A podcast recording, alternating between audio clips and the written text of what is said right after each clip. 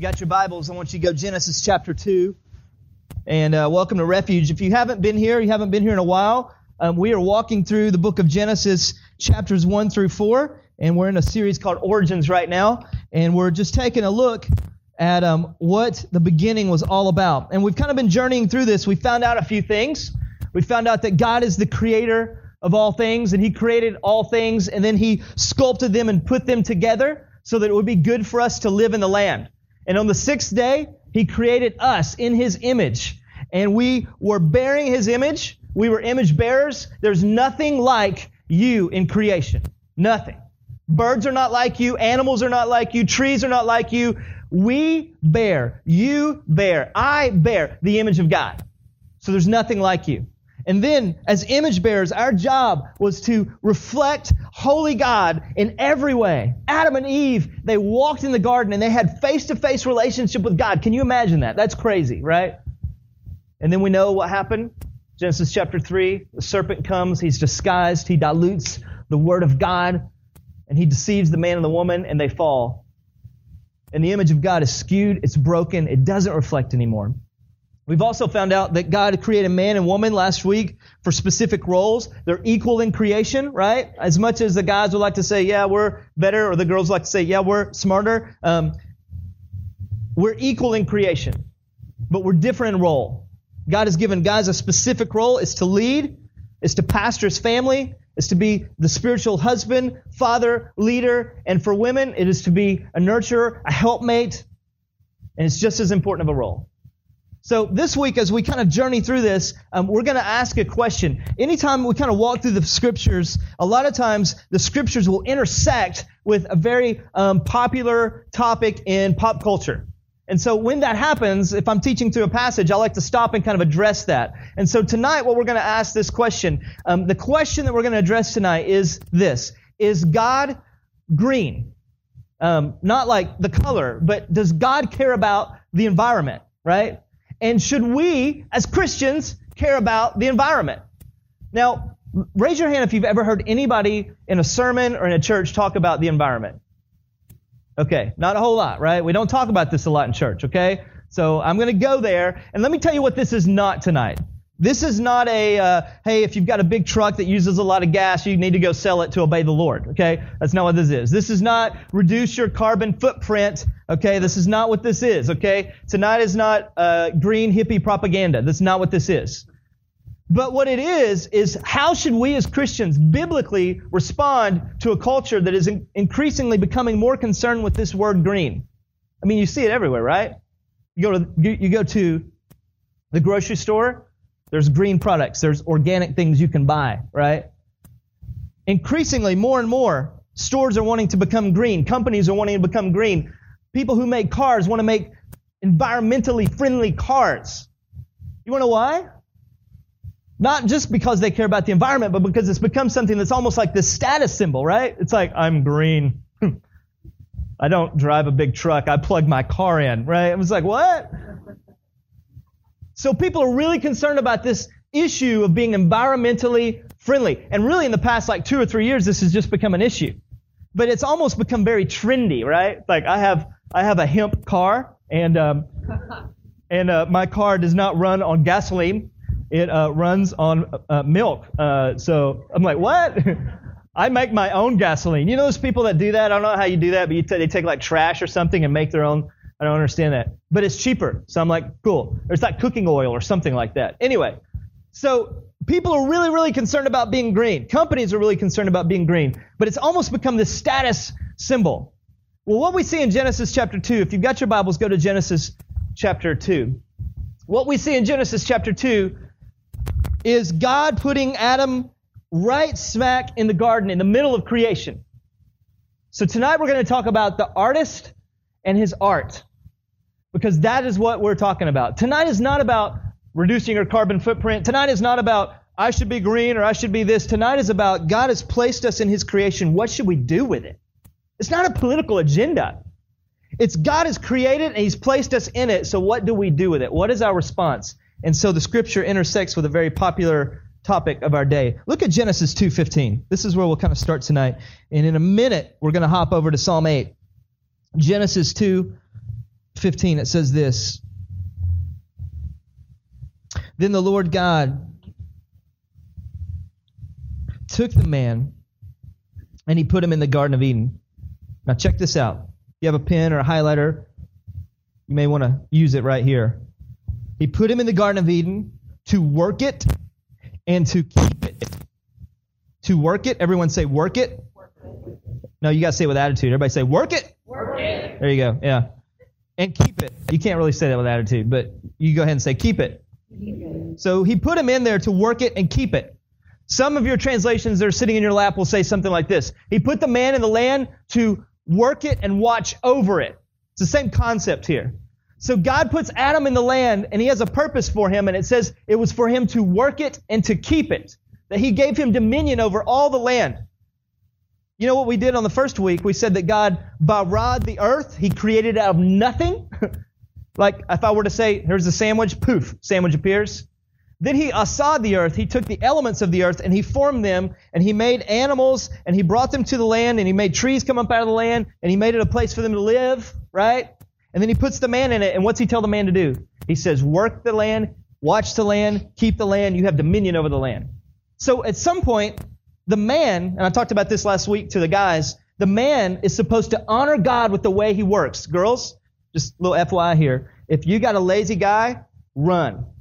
Because he's not a godly guy. God is nowhere near laziness.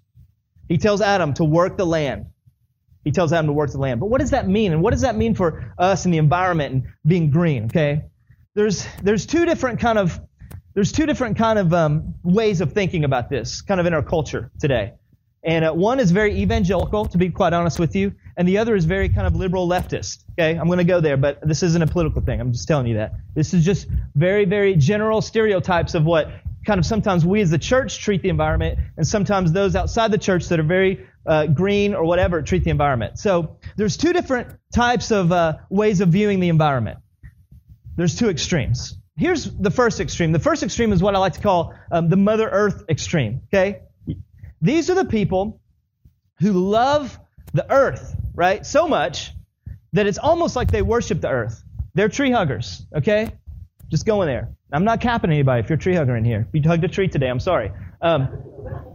So right here, we've kind of got people that represent the two extremes. You got this girl here, and she's hugging the tree. Not only is she hugging the tree, she is kissing the tree, right? So we've got tree huggers, and then you've got some people who are extreme, man. They're tree kissers, right? They got green everything, man. Their house is green. A friend of mine, when I was living in Houston, Texas, has anybody ever been to Austin, Texas? Okay, Austin is a very green, or at least wannabe, city. Austin's a cool city. If I lived in Texas again, I would live in Austin. When I was living in Houston, there was a concert, one of my favorite bands called Mute Math was playing in Austin. And so I said to my friend, if I buy your ticket, will you go see Mute Math with me in Austin? He said, yeah. I said, do you have where are we going to stay? And he said, my sister-in-law lives there. It's fine. So we drive up there. And we get to his sister-in-law's house, and she's she is an Austinite to the hilt, okay? Everyone has these shirts in Austin that says, they say, keep Austin weird, okay? Because Austin is weird, and that's okay. It's a different place. So we go there, and his sister-in-law was extremely green. And I'm not kidding you. She was also extremely rich. One thing I'm figuring out, if you want to be really green, you have to be really rich, okay? You got to have some green. So... I ain't got that, man, so come on, bring on the gasoline. So we get there, and her house is like solar paneled, and she's driving a hybrid car, and she's like plugging it in. She's like, we can't leave for 2 more hours. My car's got to charge. I'm like, come on. So she's like, we can take the bike, though. I'm like, no, it's Austin. It's hot. We're not taking the bike. So some people are really concerned about being green, almost to the extreme that they worship the earth. Now, I'm going to show you in a minute when we get to Psalm 19 and Psalm 8 why that's a problem. So some people are really green. They want to worship the earth. They want to hug trees and kiss trees. And yeah, anyway. So then on the other extreme, you've got that Mother Earth, let's worship nature kind of person. And then on the other extreme, you've got the destruction view. Now, to be quite honest with you, I've heard many people in church say this. And it goes something like this. Well, someday the earth is just going to all burn away anyway, so it doesn't really matter what we do to it. So this guy over here, who looks quite angry, to be honest with you, Olivia drew him, and she got him out tonight when she was putting him up. I was like, oh, gosh. I was like, I told you to make somebody angry, but that guy looks like I'm going to have nightmares tonight. So that guy's chopping trees down in my yard, man. I don't even have trees, so because I'm not green. I digress. So this guy kind of represents that view, right? It's like trash everywhere here, and this is just trash we pulled out of the trash cans here. So it's trash. This guy's cutting a tree down, man. And some of y'all are like, so if I cut a tree down, does that mean I'm a sinner? It's not what we're saying. This view says this, basically, someday the earth is going to pass away. Everything's going to burn up. It doesn't really matter how I treat the earth. You don't really think about it, right? And to be honest with you, I grew up in Chattanooga, Tennessee. Nobody there is green, at least not when I was growing up. Nobody was thinking anything about the environment. So you just kind of grow up. It's not like you hate the environment. You just don't think about God's creation. Anybody there with me? You just don't think about it. So here's what we're going to do tonight. Mother Nature, worshiping the earth, hugging trees, is not really the view that's biblical. Destroying the earth, not even caring about the earth, or at least being apathetic towards God's creation, is not really biblical either. So here's what we're going to do tonight. We're going to look and see how is it that we should respond as college students who love the Lord, as people who love the Lord, as Jesus followers who want to see Jesus worshiped in all the earth. How should we respond to this thing called being green, and really not even being green as a political agenda, just how should we care about the environment? And why does it even matter, right? Does it matter? I used to sit where you're sitting and go, nah, it doesn't really matter, man. I just want to tell people about Jesus. Here's what we're going to see. By caring about God's creation, you, in essence, are telling people about Jesus. Let me show you why. If you got your Bibles, go to Psalm chapter 8. Psalm 8. Psalm chapter 8. And if you're ambitious, you can go to Psalm chapter 19. We're going to kind of hang out here. You said, I thought we were studying Genesis. We are. Psalm 8 is a mirror of Genesis. It reflects it. Here's what happens in verse 1. Follow me here. The psalmist says this. O Lord, our Lord, how majestic is your name in all the earth. You have set your glory above the heavens. Out of the mouths of babes and infants, you've established strength because of your foes, to still the enemy and the avenger. When I look at your heavens, the work of your fingers, the moon and the stars with which you have set in a place, what is it? What is man that you are mindful of him, and the son of man that you care for him? Yet you have made him a little lower than the heavenly beings, and crowned him with glory and honor. And you have given him dominion over the works of your hands, and you have put all things under his feet, all sheep and oxen, and all the beasts of the field, and all the birds of the heavens, and the fish of the sea, whatever passes along the paths of the sea. O Lord, our Lord, how majestic is your name in all the earth. So here's what the psalmist David says. We're going to see why it matters that we care about creation, and what is the biblical view, not the extreme of worshiping creation, or not this extreme of destroying creation. But if God is an artist and creation is his handiwork, then how do we honor him? Well, here's the first reason that it matters how we respond to creation, because here's what it says. Look at Psalm 8, and we'll start there in verse 1. It says this again. O Lord, our Lord, how majestic is your name in all the earth. Here's the one thing that God is really concerned about. And we say this a lot here, but I want you to get this, because I want to connect this idea of caring about creation to the bigger picture, not just a political agenda. I ain't got no political agendas here. I'm not running for office. God is greatly concerned about his name being famous in all the earth. Anybody with me there? Amen? God wants his name to be famous in all the earth. So that's why we spend thousands of dollars to go to other countries that are sometimes dangerous, to be honest with you. That's why we pray for other countries. That's why we pray for our country, because we want God's name to be famous in China, in Africa, at USF. We want God's name to be famous. So that's how the psalmist starts. He said, God, I want your name to be famous in all the earth. Well, how's that going to happen? Well, it happens through us, but the psalmist sees another way that it happens. Check this out. Verse 1, he says that he wants his name to be famous. But look at the second part of the verse. He says, you have set your glory above the heavens. Here's the first reason we should really be concerned about creation, because creation reflects displays the glory of God. Here's what he says. He says, your name is to be great in all the earth. And partly, one of the ways that God's name is great in all the earth, at least the starting point for some people, right, is this, is that they see his glory in the heavens. Here's what it says. It says that he has set his glory above the heavens. If you got your Bibles, go to Psalm chapter 19. We'll kind of tag that here. Psalm chapter 19. And a lot of us know this, but it's an amazing passage. The psalmist says this, and we sang it tonight in a couple of the songs, but it says, the heavens declare the glory of God, and the skies above proclaim his handiwork. Have you ever just stepped outside at the beach and watched the sunrise or the sunset? Man, it's a worship-filled moment. It's a worship-filled moment. Check out what else he says here.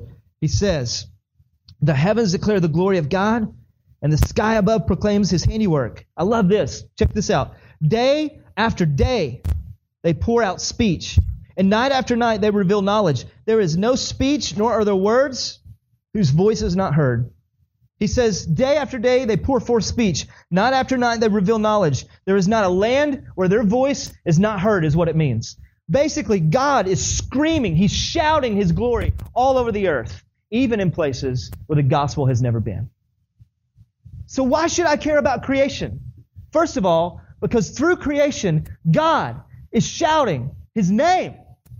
He is the artist, and he's saying, I have displayed myself in my artwork. And in doing that, he's trying to draw people to himself. In Romans chapter 1, I won't go there for the sake of time, but it basically talks about how God has set up his glory in all the earth. He's revealed himself through nature. And then what it says in Romans chapter 1 is really interesting, because you hear people ask this question a lot. Well, what about the people in the tribe in Africa who never hear about Christ? Do they go to hell when they die? It's a great question. But what Romans chapter 1 says is that nobody is without excuse when it comes to the gospel. Why? Because there's a little thing called general revelation, and there's a little thing called specific revelation. General revelation basically says this. We're going to go deep for a second. General revelation says this, that if I step outside, it is possible for me to know that there's a God because I see the artist and I see his artwork. I know there's an artist because I see his artwork. If I go to a museum, no one questions if an artist painted those paintings. No one does. Because a piece of art does not come about by itself. And so here's what Romans says. No one is without excuse, because when they step outside, they see the creation of God. So general revelation says everybody has the opportunity to know that there at least is a creator. And I've heard stories after stories in missions classes when I was in Bible school and seminary of tribes who realized there was a creator, knew there must be one true God, one artist, so to speak, and they began to worship that one true God, even though they didn't know who he was or what his name was or what he was like. And then God at the same time spoke to the heart of somebody who said, you need to go to this tribe and tell them about Christ because they've realized maybe that there is a God. And so there's been story after story of missionaries showing up and these guys in these tribes basically going, hey, we've just been waiting on you, man. We've seen God in his glory and his creation. We've just been waiting on you. And there's been crazy stories, too, about my missions professor told me one time, this guy who he knew that went to this tribe in Africa, and they had a dream, the chief of the tribe had a dream that a man who was white-skinned would come with a book that would tell him about the God who made everything. So you tell me if creation displays the glory of God. It does. It continues on. I think I proved my point. Psalm chapter 8.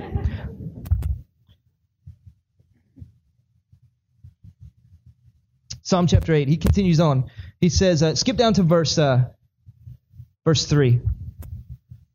Creation matters because it displays God's glory, but then it also matters because it reminds us of who we are and how small we are. Check this out. When I look at your heavens, the work of your fingers, the moon and the stars with which you have set into place, what is man that you're mindful of him, and the son of man that you care for him? You've made him a little lower than the heavenly beings, and you've crowned him with glory and with honor. He says this, when I look at your handiwork, at the work of your fingers. Now, think about this for a second. He says, when I look at your handiwork, and I look at the work of your fingers, and then he says what the work of God's fingers are. It's not like crochet, right? My grandmother used to crochet. Anybody got a grandma who crochets like blankets, and my mom crochets things? I always go to my parents live in Tennessee, and they're probably listening. Hi, Mom. When I go home, my mom is always making Afghans. Anybody know what an Afghan is? It's like it's like all the time, man. We got Afghans like crazy. It's awesome. So that's, she does that with her fingers. She does that with her hands, right? Maybe some of you, you know people who can do things really awesome with their hands. But when you talk about handiwork, I'm not thinking about like building a house. That's not handiwork. Anybody ever worked on a house before? That's labor, man. That's like picking up wood and hammering things and sweating, and I don't do that. So that's hard, right? I don't crochet either, by the way. Like, so what do you do? I drink coffee, okay? And I type on my computer. But then here's what he says. The handiwork of God is this. Check this out. Look at the verse. Here's what it says. When I look at your heavens, the work of your fingers, the moon and the stars are the works of the fingers of God. God has not lifted his arms. He's not stood up from his throne. He's sitting in his throne going, moon, stars, there you go, bam. And here's then what the psalmist says. His response is this. Check it out. What am I that you are mindful of me? I don't know if you've ever stood outside watching a sunset and wondered, God, why are you so concerned about me? Why are you so concerned about my relationships, God? Why are you so concerned about what's going on in my life? Why are you so concerned, God, about me paying my school bills? God, why are you so concerned about the next step I take in life? God, how can you, the God who made all this, really care about me? I think if we were honest, we would say sometimes we feel like that. And here's what the psalmist says. I am humbled by the fact when I look at creation and I see the fingerwork of God, the moon and the stars, that God would consider me and be mindful of me. But get this, he is. Today, while God was making sure that the sun did not collide into the earth, and when he was telling the ocean where to stop, he was mindful of you. Let that blow your mind for a second. He was mindful of Matt. He was mindful of the fact that Matt is really concerned about Jane in Ethiopia. He was mindful of the fact that sometimes I feel stressed out because of all the things I have to do in a week. He's mindful of your tests. He's mindful of your struggles. He's mindful of you. And here's what's really good about that, is when I see creation, and the reason why creation matters is when I step out and I look at all that God has made, it humbles me because he's mindful of me, yet that is his fingerwork. Isn't that amazing? He continues on. Look at Psalm 8. Creation's really matters because it glorifies God. It matters because it reminds us of who we are. But then check this out, kind of building on what we just said. Verse 4 says this, what is man that you're mindful of him, and the son of man that you care for him?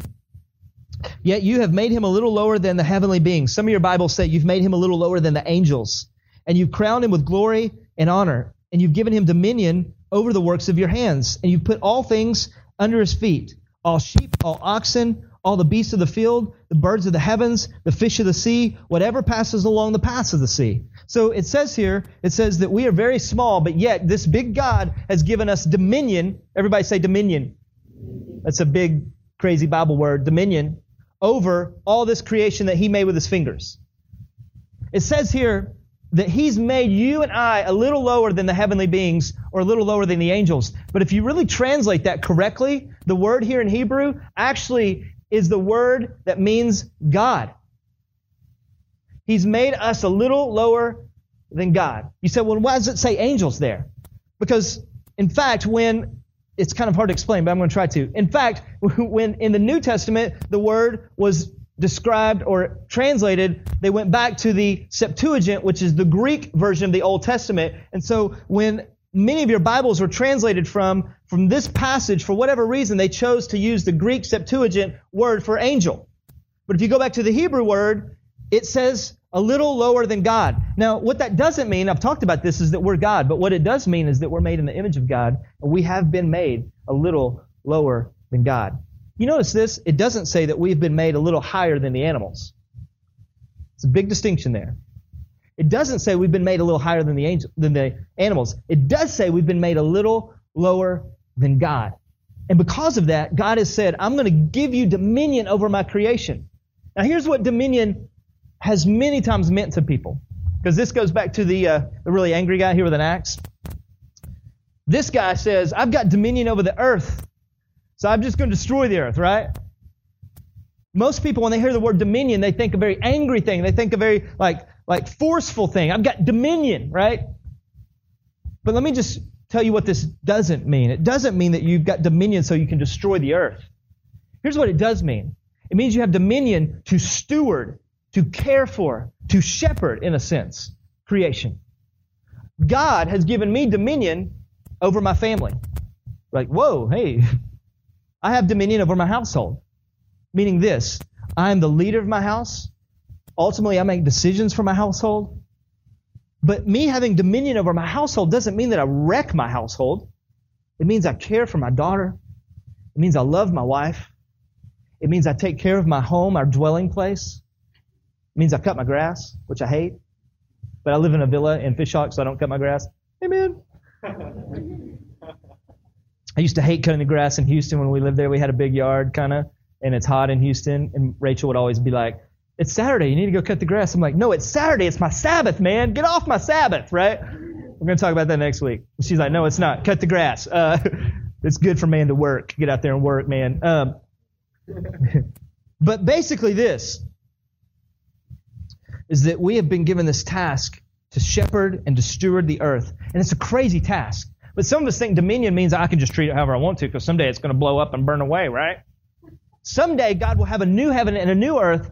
But if I have dominion over something and I just destroy it, God did not give Adam dominion so he could destroy the earth. So if God is this kind of ultimate artist, right? And his artwork, his creation is all that we see around us. How do you honor an artist? You honor an artist by admiring his handiwork. You ask any artist in this room, the one thing they want to hear from people is, man, that is an amazing piece of art. You honor an artist by honoring his work. So, for instance, if I were standing in a museum and there was a Van Gogh painting, and I'm looking at this painting, and Van Gogh walked up, that would be weird, number one. I would call CNN or something. I don't know who I'd call. I'd call Greg Swears, man. I'd be like, get this out. I just saw Greg sitting back there. So I would call somebody. But if Van Gogh walked up and I'm standing there looking at his artwork, I wouldn't bow down and start worshiping his painting. Or I wouldn't walk up to the painting and go, you are so awesome. I just want to take you home, right? You know what I would do? I would look at Van Gogh and I would say, that is amazing. Did you know that people hang your stuff all over their houses? That is amazing. What I wouldn't do is worship the artwork. But here's what happens is some people get out of balance. And the scripture always brings us back to balance, doesn't it? Some people get off over here, wacky, worshiping the earth, hugging trees, kissing trees. That's this deal. But they're worshiping the creation. Go back to Psalm 19. Take your Bibles, go back to Psalm 19. Psalm 19. Psalm 19. Here's what it says, verse 1. The heavens declare the glory of God, and they proclaim his handiwork. The heavens and the earth and the skies are not God. But here's what some people do. They worship the earth and they make it their God. They worship the art. There's a piece of art up here, and it would be possible for me to worship this art. It would be possible for me to say, man, this is a really cool piece of art. I'm going to embrace this. I'm going to love it. I'm going to worship it. That would be ridiculous. But then there's kind of the other angle here that I could do to the art. No.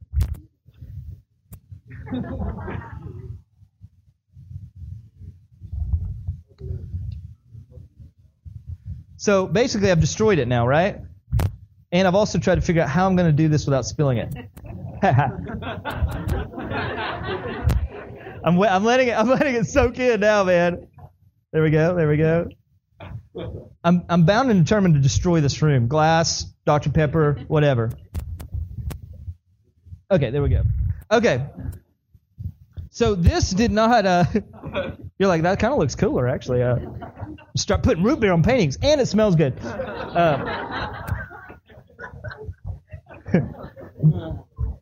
If I want to honor the artist, I don't destroy his artwork. For me to honor the artist doesn't mean that I destroy his artwork. It means that I honor the artist. But what would happen sometimes is if I was going to honor the guy who painted this, it doesn't honor him to destroy it, to mess it up, to pour Coke on it. That's not what he was thinking when he was painting this, right? And Katie told me, by the way, this is a real guy. So whoever this is, I'm sorry. It doesn't honor the artist to destroy his artwork. But here's what we do a lot of times. Without thinking about it, apathetically, we just ruin God's handiwork. If God has given you dominion over the earth, then check this out. As a people, as a nation, it is wrong for us to treat the earth in a way that it is ours. It is wrong for us to take resources out of the earth, to rip the earth of things, to emit gases into the earth that will ultimately destroy it. It's wrong because God has given us dominion, and He said, steward the earth. If I want to love the artist, then one of the things I do is I love his artwork. If I want to honor the artist, I honor his artwork, but I don't worship his artwork. So here's what he says in Psalm 8. He continues on. This is kind of the last deal here. But he says this. Psalm chapter 8. We're almost done here. And this is great because it all points to Jesus, as it always does. He says, verse 6, you've given dominion over the works of your hands, and you put all things under his feet, all the sheep, all the oxen, all the beasts of the field, all the birds of the heaven, the fish of the sea, whatever passes along the seas. O Lord, how majestic is your name in all the earth. Here's what I know, is that although here it says that you have put all things under our feet, he says he's put all things under our feet, all dominion has been put under our feet. What I know is that I don't have full dominion over the earth. The earth fights us, right? You ever tried to plant something? Cutting grass. I did landscaping the summer before my senior year. I hated it, man. Because every day I felt like I was fighting the earth, right? I'm like cutting it, it's growing. I'm cutting it, it's growing. I'm like, come on. It's the effect of the fall. Genesis chapter 3. You will work the land. Thorns will come out of the ground. You will sweat your face off. Have fun. So we know that we don't have full dominion over the earth, but what is going to give us full dominion over the earth? Take your Bible and go to Hebrews chapter 2. Hebrews chapter 2. The writer of Hebrews, some people think it was Paul, but to be really honest with you, we really don't know for sure, but whoever the writer of Hebrews was, in Hebrews chapter 2, talks about the founder of our salvation. And what's interesting is he quotes Psalm 8. Look at verse 5 of Hebrews chapter 2. Now it was not to the angels that God subjected the world to come, of which we are speaking. It has been testified somewhere. What is man that you are mindful of him? Son of man that you care for him? You made him a little lower than the angels, and you've crowned him with glory and honor, putting everything in subjection under his feet. Now, in putting everything in subjection under his feet, he left nothing outside his control. At present, we do not yet see everything in subjection to him. So here's what the writer of Hebrews is saying. Basically this. Presently, we do not have full dominion over the earth. We don't. The earth is not responding to me well. Okay? I'm fighting it. It's pushing up thorns. It's hard to take care of the earth. It says right now we don't have full subjection. It's not fully subjected to us. But then look at verse 9. But we see him who for a little while was made lower than the angels, namely Jesus, crowned with glory and honor because of the suffering of his death, so that by the grace of God he may taste death for everyone. For it was fitting that he, Jesus, for whom and by whom all things exist, in bringing many sons to glory, should make the founder of their salvation perfect through suffering. For he who sanctified and those who are sanctified all have one origin, That is why he is not ashamed to call them brothers, saying, I will tell you the name of my brothers in the midst of the congregation. I will sing your praise. Here's what he is saying in Hebrews. He's saying, we do not have full dominion over the earth. It was lost at the fall, just like a lot of things were. But check out what Jesus is doing. It all points back to Jesus. He says, someday, Jesus, who was made a little lower than the angels for a period of time, that's what the writer of Hebrews says, will deliver to us, and we will join with him in having full dominion over the earth. What does that mean? It means that in Jesus is wrapped up full restoration of what we were supposed to be in the first place. Part of that is that we have full dominion over the earth. Part of that is that we care for the earth. So the extremes of worshiping the earth, that doesn't work because you're worshiping the creation, not the creator. Romans 1 talks about that. The extreme of killing the earth doesn't work because it kills God's creation. When we kill God's creation, we kill what he made, and it doesn't honor him. But then there's this middle ground that says, I want to care for God's creation, but ultimately I worship the creator, and someday Jesus is going to restore all things. He's going to give us full dominion. It's going to be the way it was supposed to be. I said this a few weeks ago, but in Hebrew literature and Hebrew understanding, there's not linear thought. It's basically, we think sometimes a story is beginning, middle, end. Jewish culture thinks more like this: beginning, middle, beginning. And someday Jesus is going to take all things that have been ruined by the fall, and he is in the process of making them new. What matters most to God is the souls of man. And that's why it matters that we care for creation. You say, what? That doesn't even make sense. Here's why it makes sense. If the heavens declare the glory of God, then my desire is that the name of Jesus be famous all over the earth. And if his creation makes that known, then I want to care for his creation. I want to care for it. Now let me confess something to you tonight. I drive a Jeep Cherokee that is horrible for the environment. I'm just pretty sure it is. Mostly because it has mold in the passenger floorboard. That's another story. We don't have an eco-friendly house, probably. But what we have decided to start doing is realizing that in some way, if I want my spirituality to be holistic, and I want to worship God through caring about creation, there's some very simple things we can do. My wife and I, we recycle. At our house, we recycle. As much as possible, we recycle. It's just stupid simple. They give you the bins. You put it out. It's easy, right? It's not brain surgery. You say, well, what about all the places don't recycle? My school and all these places. You can't. You don't have any control over that. You know what you have control over? Your life.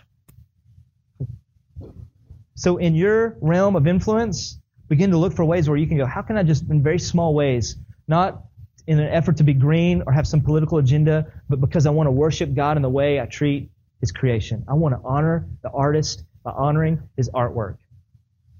That's what it looks like. You want to know why? Because it points people ultimately to Jesus. It all culminates Christ. And tonight, if you don't know Christ, then it doesn't make sense why you would want to honor the earth. Maybe you're over on this end, you're hugging the tree, man, but you've forgotten that God is the one who made the tree. And sometimes people get wrapped up in worshiping the creation, and God is going, I made that. There's something greater than that. I'll close with this. I went to Ethiopia back in March. I'm going there again in November. We went with a team of 3 guys, and we were doing some prep work for a team that's going to go in November. We went to this little village called Garagatessa, right outside of Addis Ababa, which is the capital of Ethiopia. We went there, and in this city, there is a village. It's 3,000 people. It's tiny, spread out all over the place, living in huts. I mean, it's what you think Africa is. We went to this village, and there's one believer there. He is a government-appointed nurse. He's been sent there by the government to care for 3,000 people. They built him a slab concrete clinic and gave him meager supplies and said, care for these people. So we went there. The reason why we went there is because the man of peace, the local that we work with, church planner named Afwork, got a call from this guy, and he said, I have a passion for these people. I want to see them know Christ. I want to plant a church in this village. There's a guy that understands why he's there. Most of us would be like, I hate this. I want to go home, right? He's like, dude, I'm planting a church, man. So we go to visit this guy, and he's just passionate, man. Half the time I didn't know what he was saying. I just knew he was passionate. And he loved the Lord. And we meet with him, and then he says, why don't you walk around my village before you leave and just meet some of the people? So there was this guy there that was with us who had brought us to the village, and he was, this is kind of a crazy connection, I'll try to make it make sense, but he had left the village to go to Addis to go to school, which was crazy in and of itself. He got an opportunity to go get an education. Afwork, this is divine, met him, led him to Christ, and he looks at Afwork and says, yeah, and we didn't know this up to this point. He says, yeah, my mom lives in this village. We're like, what?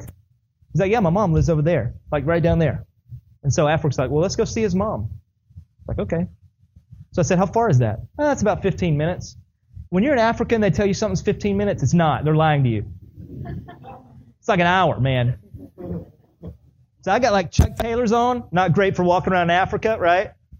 I'm wearing jeans and like a decent shirt because we were in a car ride. We were going to go there and go back. So I was like, it's going to be an easy day. We walked for an hour and a half over. I've never trekked like this before. And the whole, I'm seeing the creation of God, man. We're walking over trees and there's thorns and stuff. And I'm like, oh my gosh. We come to this hut that is in this valley. It's one hut there. We walk down and I'm like, we're all dying. We're like, ugh. And this lady walks out and she starts saying something in Amharic to us. And I'm like, I'm so glad to see you. I've never been so glad to see a hut in my life. She's offering us goat's milk. And I'm like, no, it's cool. I got water. But I ended up drinking the goat milk. We go in this lady's house. Long story short, we start to share the gospel with her. I looked at her son and I said, does your mom know Christ? He said, no. I said, have you seen your mom since you've come to Christ? He said, no. He had not been back to the village in years where he grew up at. So we started to share the gospel with this lady. And here's what she said. This is Psalm 19 screaming, man. Share the gospel with her, and she said, you know what? She said, I've always thought, this is through two translators, by the way. She said, I've always thought there was somebody in control. She said, I always thought that there was a God who made all this stuff. That's what she said. And she said, I've not worshipped the trees and the land like all of my relatives have. Because the religion there is animism. You know what animism is? Animists worship the trees. An animist says God is in the trees, he's in the creation, so you worship the creation.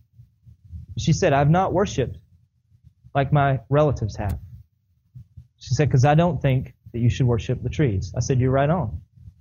She said, I think you should worship the God. So she didn't know who the God was. So that day we got the opportunity to share Christ with her. Now this would be an awesome story if I said she received Christ that day, but she didn't.